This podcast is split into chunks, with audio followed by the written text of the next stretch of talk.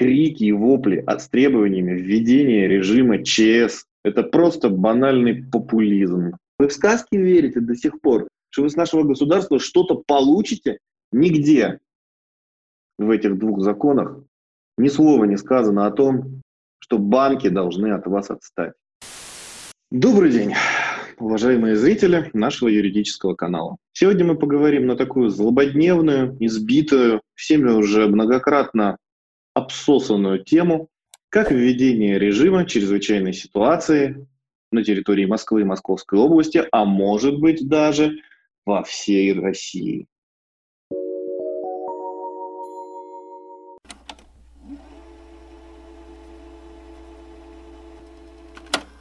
Ну, скажем так, наверное, после этого видеоролика в меня полетят многочисленные камни, но как юрист я считаю должным высказаться. Я понимаю, что, конечно, мое мнение, оно не идет ни в какое сравнение с мнениями такими специалистами в области юриспруденции, как блогеры, артисты, певцы, общественные деятели. Я просто скромный юрист. Я читаю законы, и в силу особенностей своей биографии я в свое время служил в структурах, которые как раз действуют во время введения режима чрезвычайной ситуации и принимал участие в некоторых мероприятиях, связанных с введением подобных режимов ЧС и ЧП.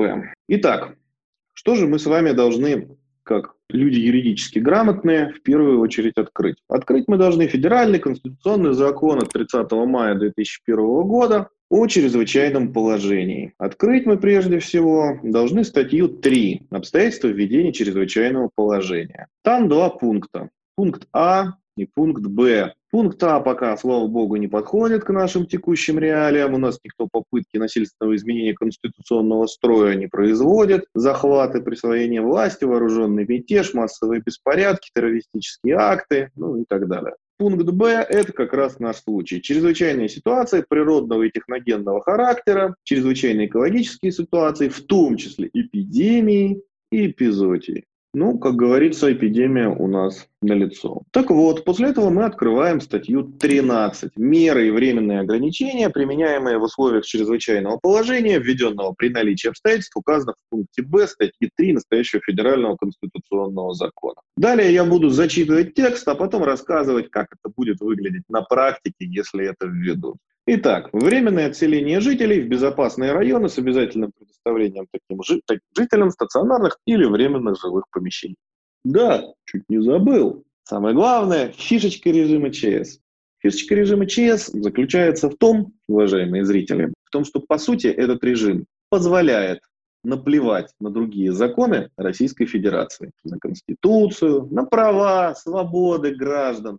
Все, Речь идет о том, что когда вводится этот режим, означает, что ситуация в стране для ее граждан находится на грани жизни и смерти. И поэтому все права и свободы граждан могут быть ограничены, как на войне. Поэтому власть, по сути, по факту, передается кому? Правильно, силовым структурам. МЧС, войска гражданской обороны, Министерство здравоохранения, если речь идет об эпидемии, милиция, извините, полиция, так нежно всеми нами теперь любимые, а некоторыми и ранее. Временное отселение. Что это такое?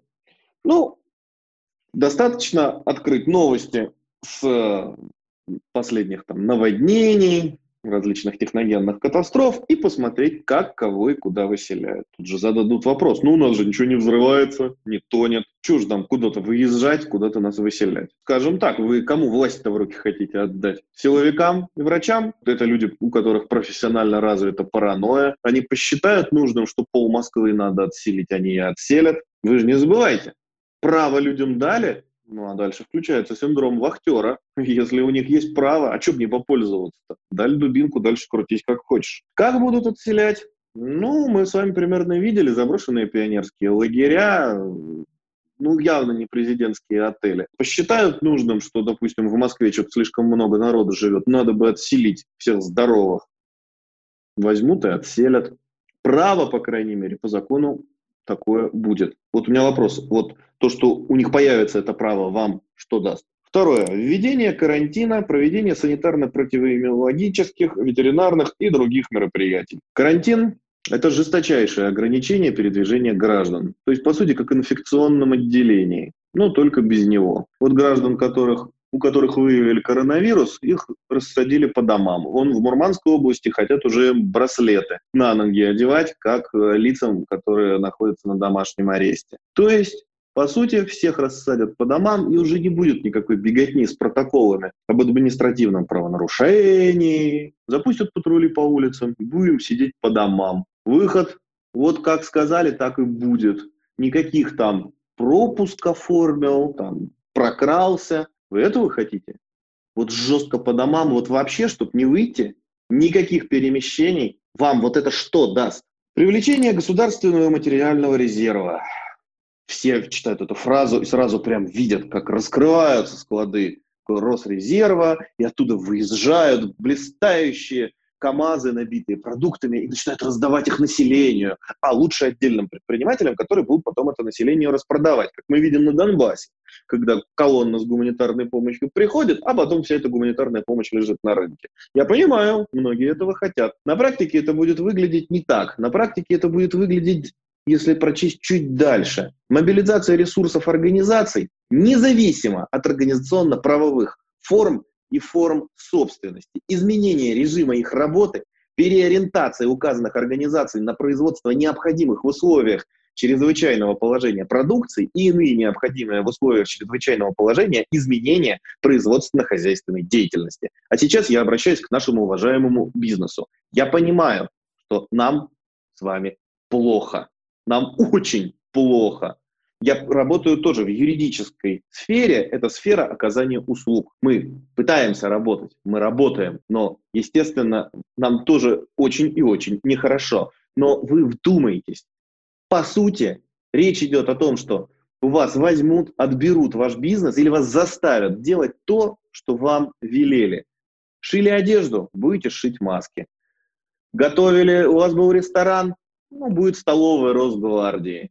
Выдадут вам продукты и будете готовить. И не факт, что выдадут, а заготовить заставят. А будете плохо себя вести, то на основании следующего пункта Г. Отстранение от работы на период действия чрезвычайного положения руководителей государственных организаций в связи с ненадлежащим исполнением указанными руководителями своих обстоятельств назначение других лиц, временно исполняющих обязанности указанных руководителей, а также отстранение от работы на период действия чрезвычайного положения руководителей негосударственных организаций. Это что означает? Это означает, что будут иметь право вас взять и отстранить в руководство вашим бизнесом.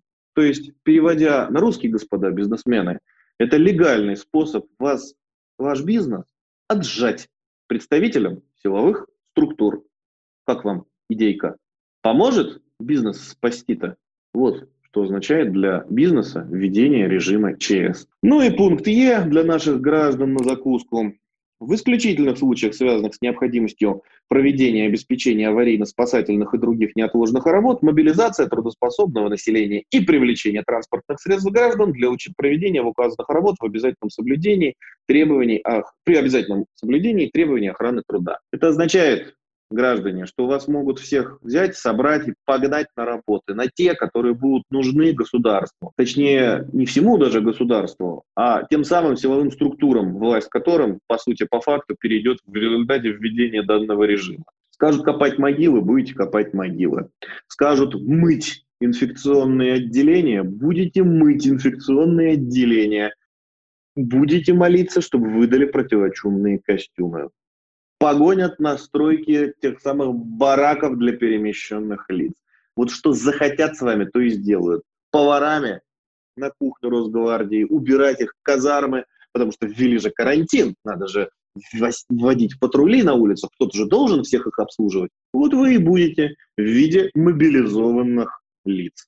Расспросите у ваших бабушек, что такое трудовая мобилизация. Узнаете много интересного. То, собственно говоря, еще о чем все верещат, как резаные, о том, что введение режима ЧС спасет граждан от кредитов. А теперь, граждане, у меня для вас печальная новость. Согласно федеральному закону 68 о защите населения территории от чрезвычайных ситуаций природного и техногенного характера, Ну, у нас вирус все-таки природный. Так вот, в данном законе, который принимался аж в 1994 году, ничего нет ни про кредиты, ни про то, что вы можете не исполнять свои обязанности. Нигде в этих двух законах ни слова не сказано о том, что банки должны от вас отстать что люди, которым должны вы денег, должны вам эти долги простить. Теоретически вы можете попробовать получить потом, когда с вас эти долги выколотят, компенсацию с государства, которое этот режим ввело. Вот вам не вот это вопрос. Вы такие большие, вы в сказки верите до сих пор, что вы с нашего государства что-то получите? Как уже? Получили финансовую помощь из списания долгов? А? Малый и средний бизнес. Поэтому при всем при том, что я крайне негативно отношусь к тем мерам, которые предпринимает наше государство сейчас, и при всем моем личном, как человека, с ними несогласии, как юрист, я прекрасно понимаю, что крики и вопли с требованиями введения режима ЧС – это просто банальный популизм и непонимание людей, которые просят дать в руки силовикам дубину, непонимание того, как они этой дубиной будут пользоваться. А хотите узнать как? А вот здесь сейчас появятся кадры, как наша милиция реализовала пропуска в городе Москва. А вот здесь, я думаю, у нас где-нибудь появится картинка, как ГИБДД реализовала. Километровые пробки на въезд в город и стометровые очереди просто на то, чтобы доехать в метро. На видео там особенно пикантно, как сотрудники медицинских учреждений пытаются проехать на работу, а им хотите вот так. Вы вот этим людям хотите отдать всю полноту власти? Решать вам. На сегодня у меня все.